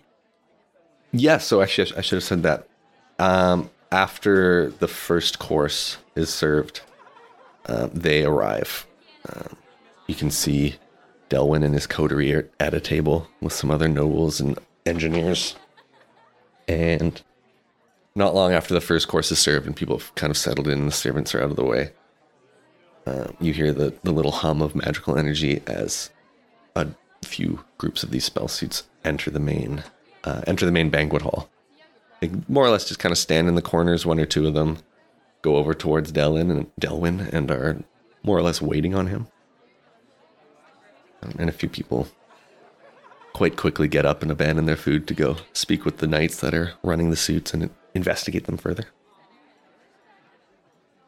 Well, if we have some time, I might see if I can get some a better look at these boots. Oh, right. I already, I already forgot about the suits. Yes. Yes, I wouldn't judge you looking at that. Judge their their handiwork, right? Yeah. Craftsmanship. You want what it's all some company? Yeah, it's up to you. Sure, I can. If I can suss something out. Well, if you don't mind, then, fellas, I wouldn't mind going up to the balcony early and just getting some fresh air. I'm feeling quite full from the amount of food and I guess the bit of liquor I consumed. I could use a use a taste of the outdoors for me. All right, you take care of yourself. I'll, I'll wait up there though for you. Don't go too close to the ad hedge there. Get a couple too many. This is two more than I normally drink. Give me a constitution check, Stewart. Sure. Uh, okay, we're okay for now. 15 plus 16. All right, you're still feeling good, yeah. No, know my limit now. No two, two is probably just fine. Cruising on that, cruising on that buzz for a little while. Yeah, feeling good, feeling good. You make your way up to the top. There are you're one of the first people up on the balcony, so you get kind of a behind the scenes look at the band that's going. The bards and a couple of musicians nod over at you, and three or four servants swarm you looking for something to do, offering you drink and more food. You're stuffed at this point. I'll resist the temptations. Hmm. Hang tight for a while. Yeah. Do you want to look look for anything or do anything up here? You're alone. Think for Alone, but for bit- a dozen other people. Yeah, no, for the first bit, he would just be chilling alone, not perceiving really much, taking in the. Maybe, yeah, go to the outdoor spot, check out. I guess we haven't looked at the courtyard out there yet. That's where you guys entered. Yeah. Oh, sorry. Yeah. Yeah. Okay. Then, yeah, no, I'll just overlook the, the entrance courtyard. Okay. Keep an eye on things. Yeah. Nothing crazy. Right. You guys head over to one of the nearby spell suits. Sweet. You do so. Find yourself near one of the entry doors, one of the main, uh, not main, but like side doors that some of the servants have come through. You see a fellow in a spell suit there being fawned over by numerous guests. And we'll say it's a there's a wood elf inside the suit, hair combed back, kind of like not dancing, but it almost looks like he is because he's, he's moving around, showing people different parts of it. As you guys approach, a couple people leave, and you're able to get right up in front of them. like kind of like an exoskeleton suit kind of. Yeah, thing. very exosuity. There are gauntlets and vambraces, so armor basically to the elbow, pauldrons to the shoulder pieces, um, and then all down the spine and connected to the shoulder pieces. There's uh, numerous, almost like lobstered armor bits that can move. There are greaves, boots, and the large belt and central harness that holds that houses the spell batteries, and is where a lot of those copper wires come from. Um, he doesn't seem to be saying anything. He's just kind of like keeping an eye on everyone around him and doing a merry little jig. Do the gritty. you Do the gritty. Um, the people around are the people around like discussing or Some of them are or- discussing. A couple are, um, a couple of the more wealthy looking ones are more along the lines of like, "Can't wait to place an order. You tell Delwyn that we'll be asking for at least twelve, no, sixteen.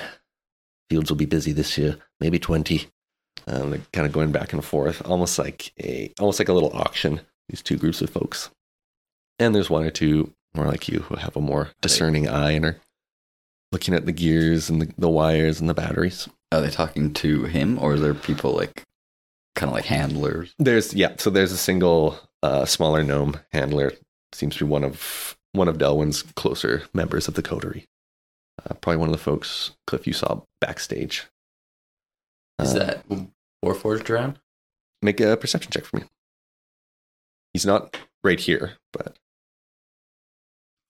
This guy doesn't want to be found. That's a seven. hello. uh, you saw him. At, he was at the table with Delwyn. Oh, okay. And so, yeah, there's just the one handler here and the guy in the suit. Who, do you want to talk to anybody or? I'll try and talk to the guy in the suit if no one's talking to him. Yeah, he's he's more the display piece, so you can easily chat with him. Good evening. Evening. Um, how much of this do you actually know how it works and any part in building it? I suppose. Oh, none of the design was my job. We're just um we just run the suits for now. We've been taught how they work and I understand it as as much as I need to. I've been given the phrases to turn it on and off and to activate some of the features, but others have been kept from me to this point. I Haven't given up all their secrets. We were just hired for the magic show, you understand. We don't actually work with the bronze mines. Of course, of course. Um, how long does this run? I, assume, depending on Without the using strain of it. Yes, without activating the batteries beyond their, their passive use, uh, I understand you can run it for approximately six hours. Mm, I don't suppose it would be used for much at that point unless you're going for a brisk hike. um, more typically, I understand you get about two hours of solid, heavy work out of it in the field, lifting heavy objects, clearing things. Um, if used in combat, much shorter uh, Ooh, they told me not to say lifespan, but much shorter lifespan. Um, maybe 30 minutes. I won't tell. Activating shields, um, using it to fly, jump, leap, lift, all those things. Does it have any other, like, evocation type magic, or is it more of a physical? Um, at this point, the little handler steps over, having dealt with the noble couple. Says, Well, I'd be happy to answer that question, uh, my lord. Oh, no need for that. Drogan is fine. Drogan, pleasure to meet you. Are you uh, looking to place an order? Oh, uh, I, I don't think so. Just more of a, a curious mind. Oh, we love curious minds. How much she cost? Well, the prototypes are, are still finishing development, but with the full host of accessories, we're looking to retail them at uh, a thousand gold pieces per suit. We're hoping to get that price down in the next year or two to a more um, achievable position. But these are the prototypes, you understand? Once in a lifetime opportunity to uh, to own the future. Of course, of course. Um, as far as magic goes, each suit uh, could be custom fitted with a suite of spells. Of course, it would drain the Arcano accumulators somewhat quicker, uh, depending on the magic infused in them, and they'll cost a great deal more depending on what sort of spells they're augmented with. Um, but absolutely, anything, I mean, anything of rote use could be added quite easily. Anything a little more advanced would would take some time. Fascinating. How much to replace those batteries after they uh they drain? Oh, the batteries can be refilled by any magic user with the knowledge and the time to pour some ether into them. Um, it gets easier with time. Um, powerful wizard could refill each of these numerous times in a day if he wasn't doing anything else. Quickly then, or is it a, a long process? Um, it takes a few minutes, no more. In a pinch, you could really put some oomph into it. Um, we've we've field tested one of our uh, one of our first flight tests went a little awry with the prototype, and as the fellow was falling, he was able to put enough juice into it to, to slow his descent, and that's about the fastest we've seen so far. They they say it's akin to casting powerful magic. It it uh it really takes the life out of you, the energy. When he says that, can I roll an inside check? Sure. To see if like it has any like wear on Mhm. like the humans using it. That's a 12, 13. Okay. Meets it, beats it, I guess. He's definitely hiding something. Oh, God, uh, that's interesting. Is there uh, any complications um for anyone using this suit, or you guys have any troubles? Well, I mean, this work could be dangerous for sure. Flight, of course, lifting heavy objects over your head, uh, going into battle. Uh, definite chances for injury. Um, we simply sell the suits. We make everyone aware of what they're capable of. But once they've changed hands, we won't be able to tell folks what to do with them, of course. Convenient. Yes, I suppose so. Um, I um Just giving him a fucking stink eye. do I do I know you? Oh, I was uh, one of the finalists in the uh, the melee. You were in the melee. Yeah, I yeah. saw I you kissed that guy. farmer. Yeah, that was me. What a move! Thank Imagine if you had one of these suits on at the time, you would have won the thing Oh. quite handily. I'm just saying, maybe next year there'll be a whole new division. Well, it sounds like they only last a couple minutes in combat, so I probably wouldn't have. well, the melee only lasted a few minutes. uh are these accumulators being used in a lot of other applications currently?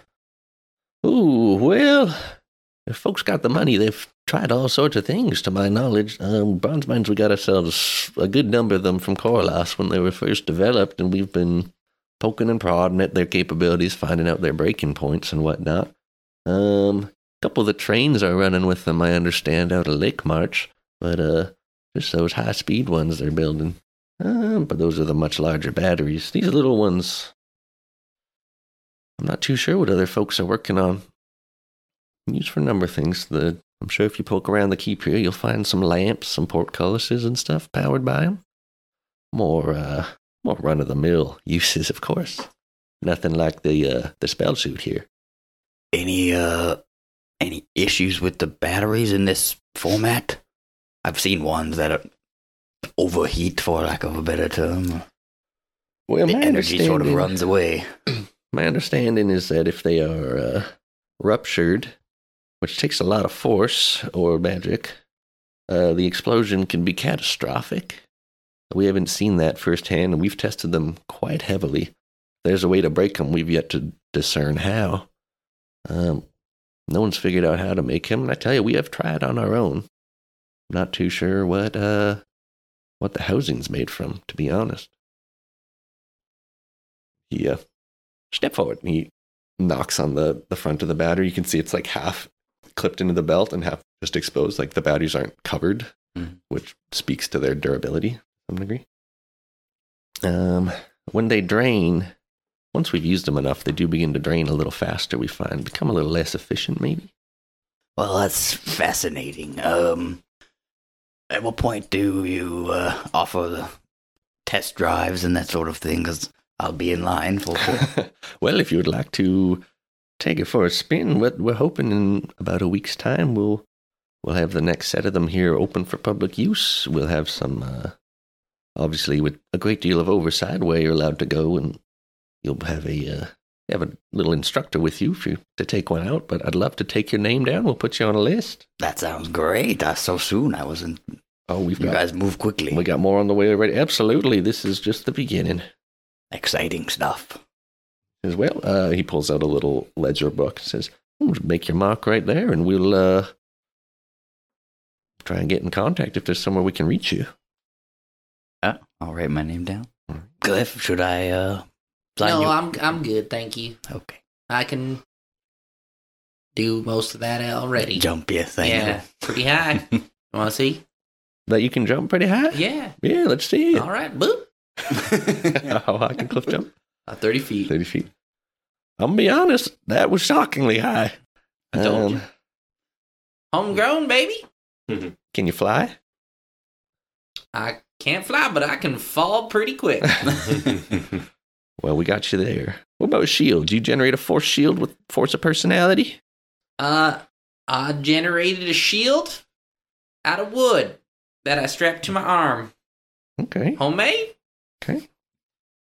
You punch your hand through the wall of this here keep? I could try. well, let's see it then. There's a little a little crowd of people gathering around. All right. Top 10 finalist of the melee. Here to punch a hole in this cobblestone keep. Uh, Clyff's gonna. Clyff, I- he's just giving No, you no, hard- no. I gotta prove myself. Do it. That's an at twenty. no way. It was literally on the one or on a two, and then rolled a twenty. Punched it so hard, he broke all the bones. right up. Fitting. He does the Kill Bill like coffin punch. Five finger death Yeah. punch. So Clyff turns. Everyone in the crowd goes "Ugh," tight. You could see cheeks clenching all around. Clyff, you punch up like the corner of one of these large stone blocks that's just holding the wall. That is the wall, um, right where the masonry meets the stone. And you strike it at just the exact right angle. A little corner of stone crumbles off. It hurts the shit out of your hand. um, so you take uh, you take one bludgeoning damage from it. Um, and everyone ooh groans at the crunch, thinking it's the bones of your knuckles meeting your forearm, perhaps. um, but when you pull your hand away, there's simply bloody knuckles and a like sheared off piece of stone comes away with it. Maybe like a, a pound of stone comes and hits the ground, and the fellow goes, "As I th- oh." I am the suit. a little like oh, the little group around. That's a like, top 10 performer! Holy shit! They make these top ten performers out of something else, don't they? well, folks, uh, impressive, of, of course, very impressive. Uh, our suit here, we won't do it in here, as it's, it's not our home. Um, we could do significantly more. Um, yeah. Well, well, Clyff, uh, pleasure to meet you. I'll shake his Holds hand. He shakes. Bloodied up. Give me a Constitution thing. Well, it's uh, it's the six. Who is uh? Any more names for the list? It, it was Harry. nice. he, and- he staggers sideways, and the guy's arm just shoots out and steadies him. We've got someone to meet. Well, best of luck with Thank that. you. And Have a good night. We're gonna go have a sit down. Drogan. I think I broke my hand. yeah. Make make a Constitution save for me. Stuart will take care of it, I'm sure. Uh, that's 16 plus 2. 18. Sixteen, fine. There's gonna be some serious bruising there, but It was pretty impressive, though. I know, right? I, I think I just lucked down and hit the right spot.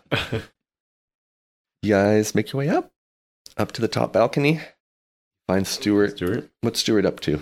I was gonna say after a bit of time, he would actually vigilantly bless himself, just just to be safe. You never know. So he would l- be looking down on the balcony and see his amulet, then hold his amulet.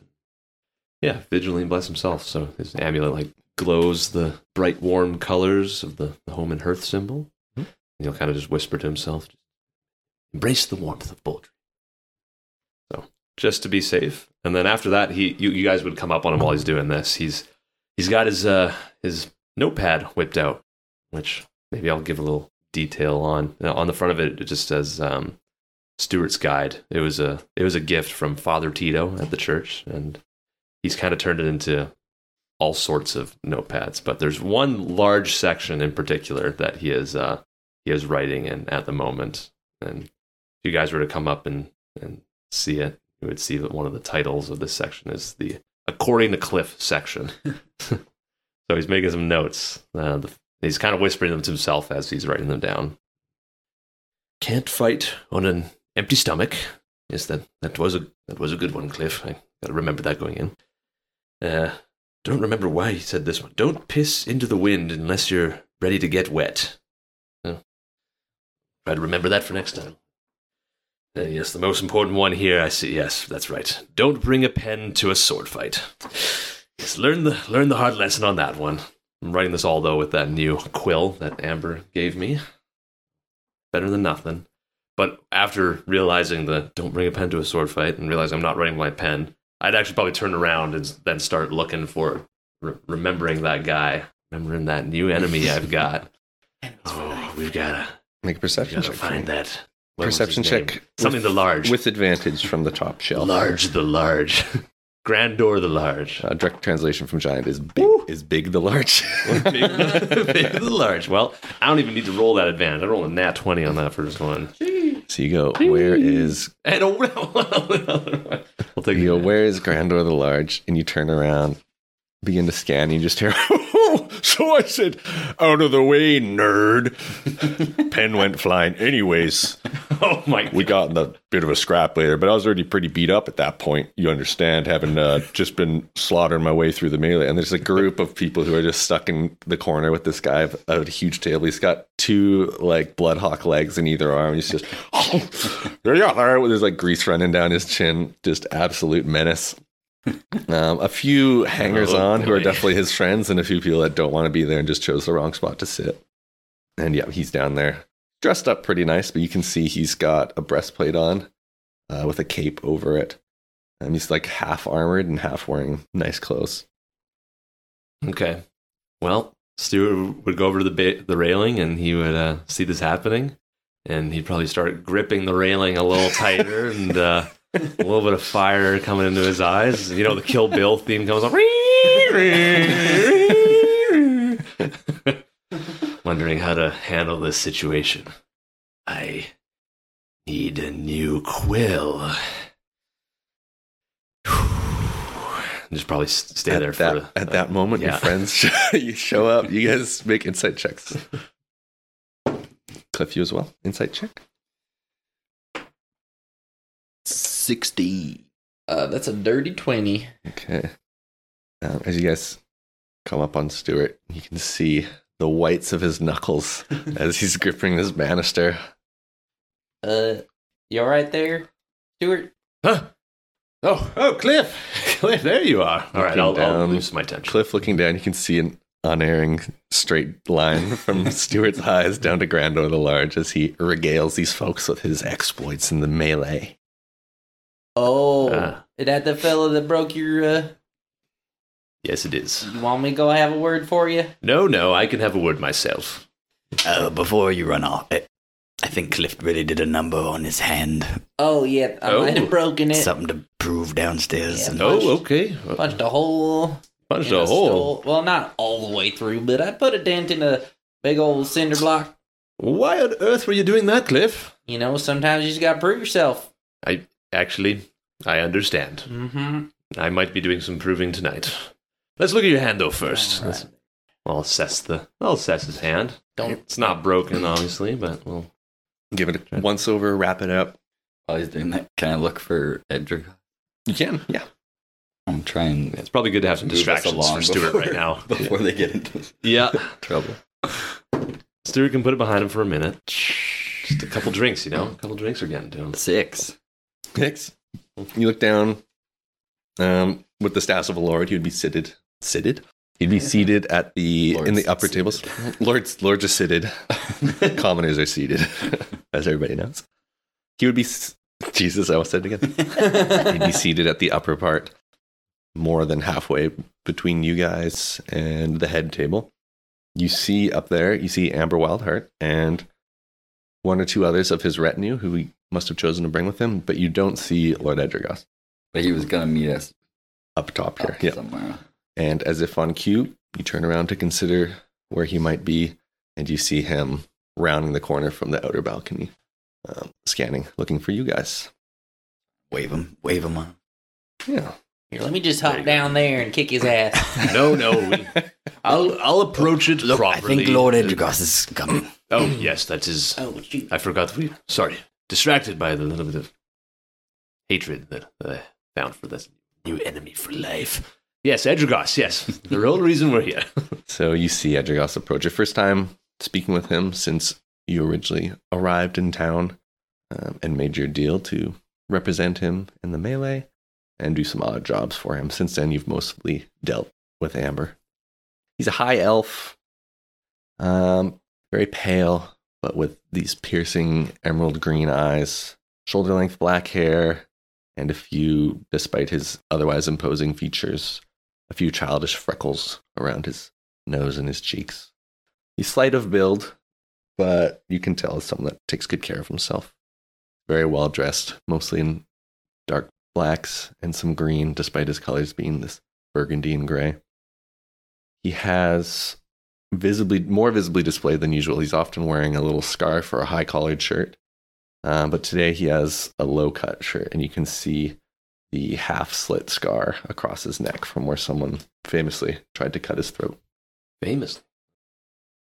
Someone would be famous for having their throat tried to get he comes up to you guys infamously. Infamously, yes. Um, the musicians up here, there's still some playing lightly up here, but the larger crowd has gone down into the banquet hall and is now playing music more closer to the tables. It's a little more private up here now. If you have any requests, share them out. Play that same song. Looking pretty sharp there, sir. Thank you, Clyff. Hello, Lord Ejergoss. Stewart, Drogan. Lord. I hear the three of you made a good showing today. I was pleased to watch you in the melee. Yes, I mean, yes, Clyff was the, the shining star of our trio. I, I think both Drogan and I wish we could have gone a little further, but at least we weren't knocked down in the first round. I certainly didn't set us up great. I, I lost my way at the beginning. We had hoped to stick together, so apologize for that. Uh, the three of you did very well. I am pleased. Uh, Clyff, I've already had numerous folks asking where I found the employment of such a talented fighter. Might have some work for you once the tournament is over. And that's something I think we might all consider, yes. Yeah. No? How are you enjoying the gala? I don't know how I feel about hats yet, but I'm, I'm it's growing on me. Understandable. We know how he feels about sleeves. He doesn't like them. I meant to ask, your suit looks a little different than when we had it tailored. Oh, just uh, a little more breathable this way, you know. Saw some uh, really fancy fella do the same thing, so I thought I'd, you know, try to blend in. You said feel free to make alterations, correct? So that, that was The clothes are yours. Do with them as you will. Well, we appreciate the fanciest clothes I've ever worn. good. Well, I won't keep you waiting. I have information for the three of you. Each of you. Oh, Stewart will do up a button again. We can speak here or retire to one of the sitting rooms. It's up to you. You want your privacy? I did. I did see the sitting rooms all come in. They they did look quite cozy. I'd I'd be interested in sitting in one of the rooms. I feel like you all would like to check it out. Clyff and Sure, Drogan, Very well. If you will. He turns on his heel and descends into the courtyard. The whole way, Stewart has got an eye on Grandor. okay, so you, you watch him as far as you can until you guys are going down into the courtyard. Yeah. Yeah, the last thing you hear from the main hall is just Grandor's oh, big belly laugh chases you down into the courtyard. Those banisters are going to be those banisters are going to be clean as you just grind your hands down. them. Ejergoss opens the door for you guys into one of the sitting rooms. Three of you step inside before him. Okay. Um, inside, there are three servants and a younger couple kissing on a single couch. They look up. Wait, the servants are in the, they're all No, kissing. a noble- a noble couple. Awkwardly, awkwardly, Ooh, lip locked. Wrong room again.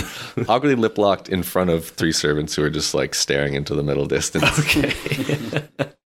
Um, the two nobles look up at the three of you, say, "Find another room, wouldn't you?" And Ejergoss splits the middle between you guys and stares at them and says, "Get out now." Yes, right away, sir. And they get up, clearly ranking below him or recognizing him, and they quickly make their way out. The woman cleans some of the lipstick, and the man cleans some of his up as well. And they move past you guys with like a furtive, like, "Sorry, see you out there. Enjoy the party." Stewart's impressed. Well, you sure know how to carry yourself, Ejergoss. Thank you. I've spent a good deal of time making myself known. Um, that was meant for you as well. And the servants sir, quickly make their way out. Do any of them have any drinks on them? Yep, they all do. I'm gonna grab another flute while we're at it. Okay. Stewart's getting a little nervous. Shaky hands. Uh, Put another drink back. the servants close the door. He takes one of the seats. Motions. There's like enough space for 20 people to sit comfortably in here. Well, as long as you're comfortable sharing with each other now, you seem to be getting along quite well. Yes, what started as a business arrangement is quickly flourishing into a tight knit friendship. Any news you have of my information is free to share amongst my friends here. I can't speak for the, the rest of you. If it's private, I'll, I'll gladly step out when you're sharing your stuff. Oh no, I, I trust him. Nothing, nothing to hide here. Very well. I understand need for discretion, but I appreciate you getting along so well. Drogan, we'll begin with you. I have spoken with Gerdam Sledge, the head engineer of the Maryfall Artificers Guild. He is attending tonight. You've probably seen him around. He's enormously fat. he uses a chair to ambulate. Hard to miss. He will meet with you later tonight, uh, after the March Lord's speech is given. He will expect something in exchange for the guild's assistance, uh, but is eager to see Embercrag, or to have his folks see it at least. Uh, that's that's wonderful news. I'm sure something like that can be arranged. Good. I expect there will be a contract to sign. They are very official. Um, if you need, I will send Amber along to look it over with you. If that is okay, if she might know her way around those things better, She is an excellent litigator. that would be a great help. Very well. Um, you have some secret or marvel of engineering that the Artificers Guild would be interested in. I expect that would be best to use in trade, get their good graces. In exchange, he suggested he could send a group of dwarves to Embercrag to investigate the issues plaguing your home. Is this satisfactory for you? Yes, that is that is wonderful. There's, I couldn't have hoped for anything better. Stewart, Yes. you were after word of your brother, Ronald. Happen to have anything? I know I didn't give you much to go on. It's been over a decade since I've seen him. Well, it took some time. Um, could not confirm a surname, but there is a Ronald in Port Elsford who matches the description you gave. Perhaps a little older and more weary. He works for a group called the Broken Chain. A, I won't say anarchist, but a politically minded group who fervently opposes a lot of the slavery going on in Port Elsford. They have worked stalwartly to break such traditions. To sound like your brother? And he was, uh, in his time with my family, he was definitely the leader of amongst us and very, very forthright with his beliefs and stern as well. So, no, that, that, while it's been a long time since I've seen him and we were just mere children and, well, he was much older than me, but I was a mere child and I could see him being something like that. If you would like, I could send a message to Port Elsford with my next delivery there, and we could see if this is in fact the man you're looking for. Yeah, yes. Um, I understand he's been in and out of the local prisons a number of times for his views and his work, but he seems to be well for all of that. I'm glad to hear it. Any any possibility of his his being even just alive still is a breath of fresh air to me. Well, I won't promise anything, but he's the closest match I could find. It's it's more than I've had to work off of ever since his his leaving. Well, Thank you. You're welcome. Clyff, I have followed up about your missing cousin, Isabella. Tall, blonde, beautiful. There are many such girls around, but with the additional descriptions you've given us, we were able to track her. Um, Fuari Yan is a strange, annoying woman who lives in the upper village. It was our understanding that Isabella was staying with her, working for her, doing something with her. Could not learn much more than that, but I know this. Fuarian is in attendance at the gala tonight, and Oh. I would be able to introduce you quickly. Her and I are not on good terms, but I have that much pull, at least. Okay. Yeah, that'd be great. Well. Maybe don't mention my cousin. I mean, I don't want to scare her away. Absolutely. I will be gentle. Thank you. You I let me know when you're ready to meet. She will be here as late as everybody else. There is no rush. Fantastic. Thank you. Means a lot. You've done a great deal for me today. Put my name on many lips. Opened doors on your own. You'll work well together. You know what? It was it was pretty fun. It looked like a good time. It Truth was, be yeah. told, reminds me of my younger days. Well, do you have plans for the rest of the evening? Oh, I'm certain we'll enjoy the gala a little longer. Yeah, just, I don't know. Never Or been something. one of these before, so I don't really know what to expect. Well, make sure you're close by for the announcement, for the, the March Lord's speech. Beyond that, enjoy the food. Does that have any implications for your business? Absolutely.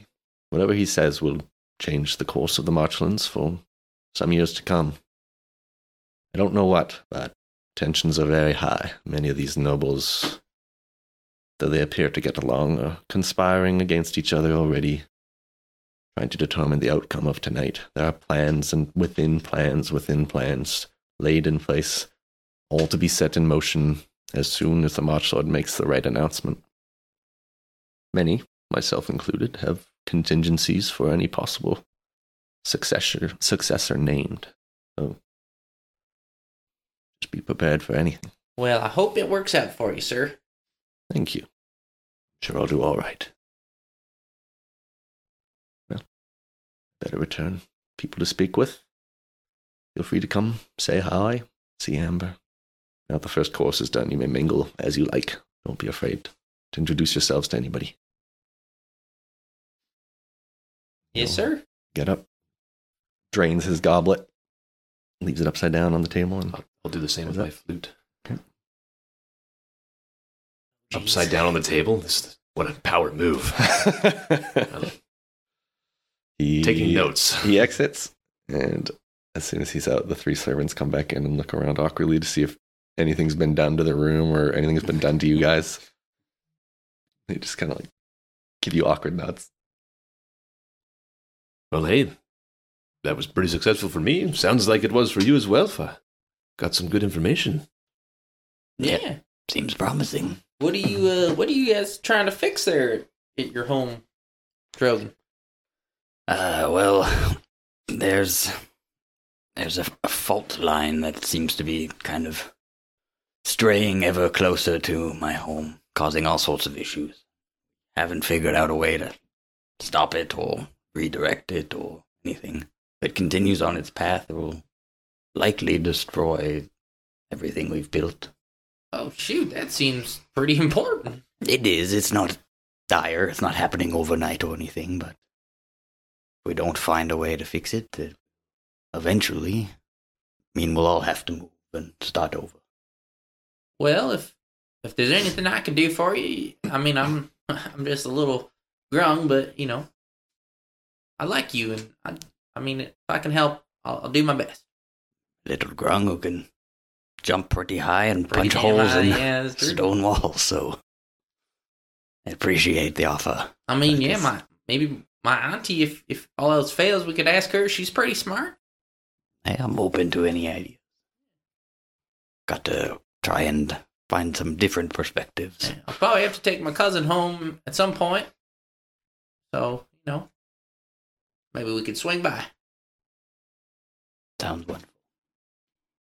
Be interested in checking something like that out. Yes. Is your dragon Duke still gonna be around, or Oh yeah, I mean, we could. I kind of know the region. We could avoid him, I think. Now that I know his stomping grounds, As maybe we. he Don't- won't come into uh, where I live too. It's a little. Well, my my my auntie watches over it. And I don't think he'd mess with her. I mean, we kind of did bring it upon ourselves last time. I personally, it was accidental. I didn't realize that we completely eliminated his food source, so I guess we were the only option left. But yes, uh, as long as there are bullywugs around, uh, he'll he'll be. He'll, his focus will be elsewhere. All right, should we go mingle? yes? Well, I, I wanted to know a bit. How do you feel hearing that Izzy is is actually kind of close, potentially close by? I, I'm. I'll be honest. I'm excited to see her. I miss her, but also, I mean, a little bummed because the faster I take her home, maybe the faster this whole adventure will be over. You know, I'm I'm really enjoying the outside world and hanging out with you guys. Oh, Clyff, you're gonna make me break up a little bit. It's it's been a pleasure working with you. Yeah, Hey, this doesn't need to end anytime soon. Like, I obviously care about the well being of others, and Izzy should be thrown into that mix, so I feel like we should try and help her get home if that's her wish as, as much as your auntie's wish. yeah, yeah. But there's more to do out there. I, I, don't, I don't know if you heard of or know where Port Elsford is, but that's. No uh, clue. if we were to go back to the your region there, the swamps, if we were to continue north for at least a well, it'd be a few more days, but Port Elsford is north from there. So if I was to visit Ron, and sounds like he's been in a bit of trouble, wouldn't mind having you tag along for that adventure. Both both you as well, Drogan. Yeah, maybe we could make a little detour. Yeah. Plenty of reason for us to still stick together if this is what you're enjoying. Yeah, for sure. I just don't want to make Auntie wait too long. She's got a bit of a temper sometimes. Yes, uh, but at the same time, it sounds like your your cousin. She's she's an adult as well, right? She can make her own decisions. Mm, Sure. No, maybe not the case. well, maybe we start by finding that ain't her. up to me. Fair enough. Well, we're happy to go mingle. Stewart will literally throw air quotations up and, and, mingle a bit longer here. That's what we wish to do. I know I have one person in mind who I wish to mingle with. Maybe we should check out that uh, second course. Yes, yes. Fair. Let's get get our money's worth, right? Absolutely. There's a loud bang as the door to the sitting room bursts open. And you guys see a flustered young nobleman come in. Got pale, almost white hair, pale skin, and dark eyes, um, and a very fine looking suit. He closes the door behind him and leans back against it and goes, and then a moment later seems to realize that he's not alone in the room and sees you guys there and perks up a little bit. Hello. Uh, Oh. Everything all right?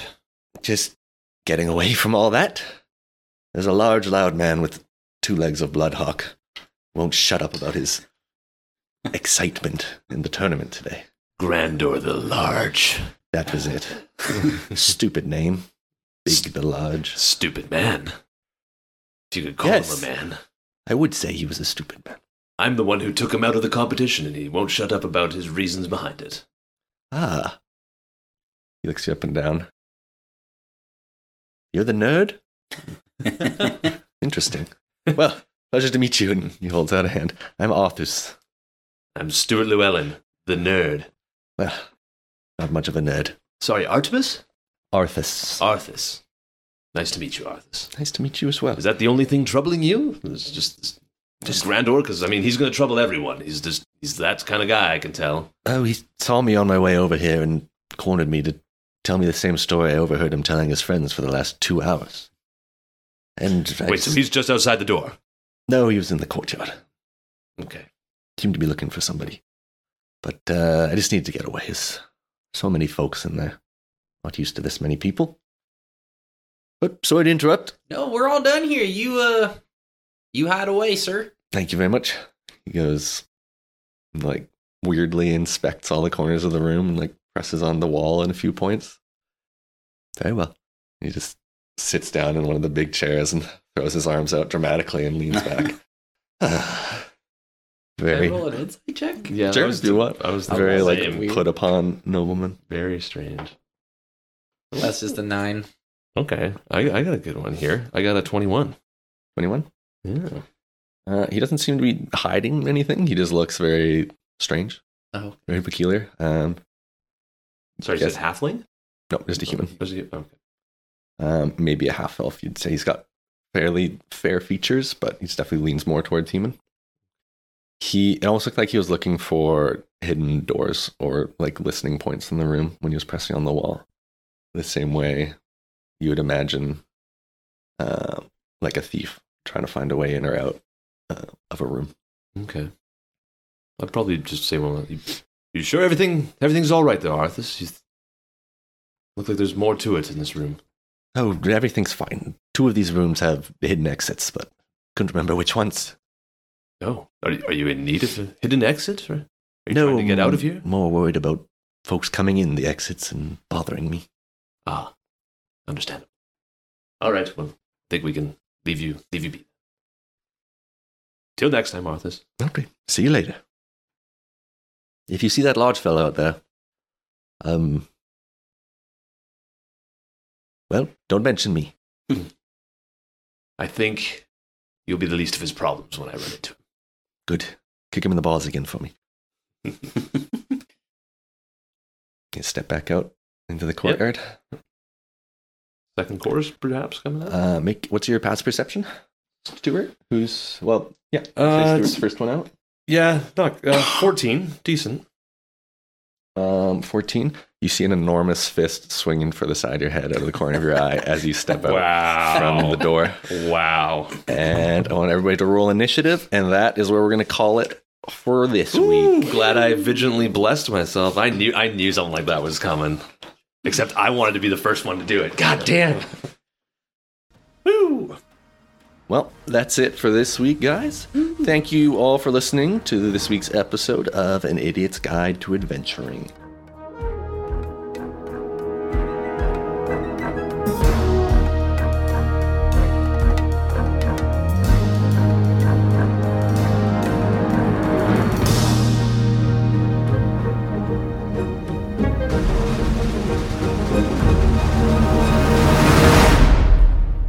Thank you all for listening to this week's episode of An Idiot's Guide to Adventuring.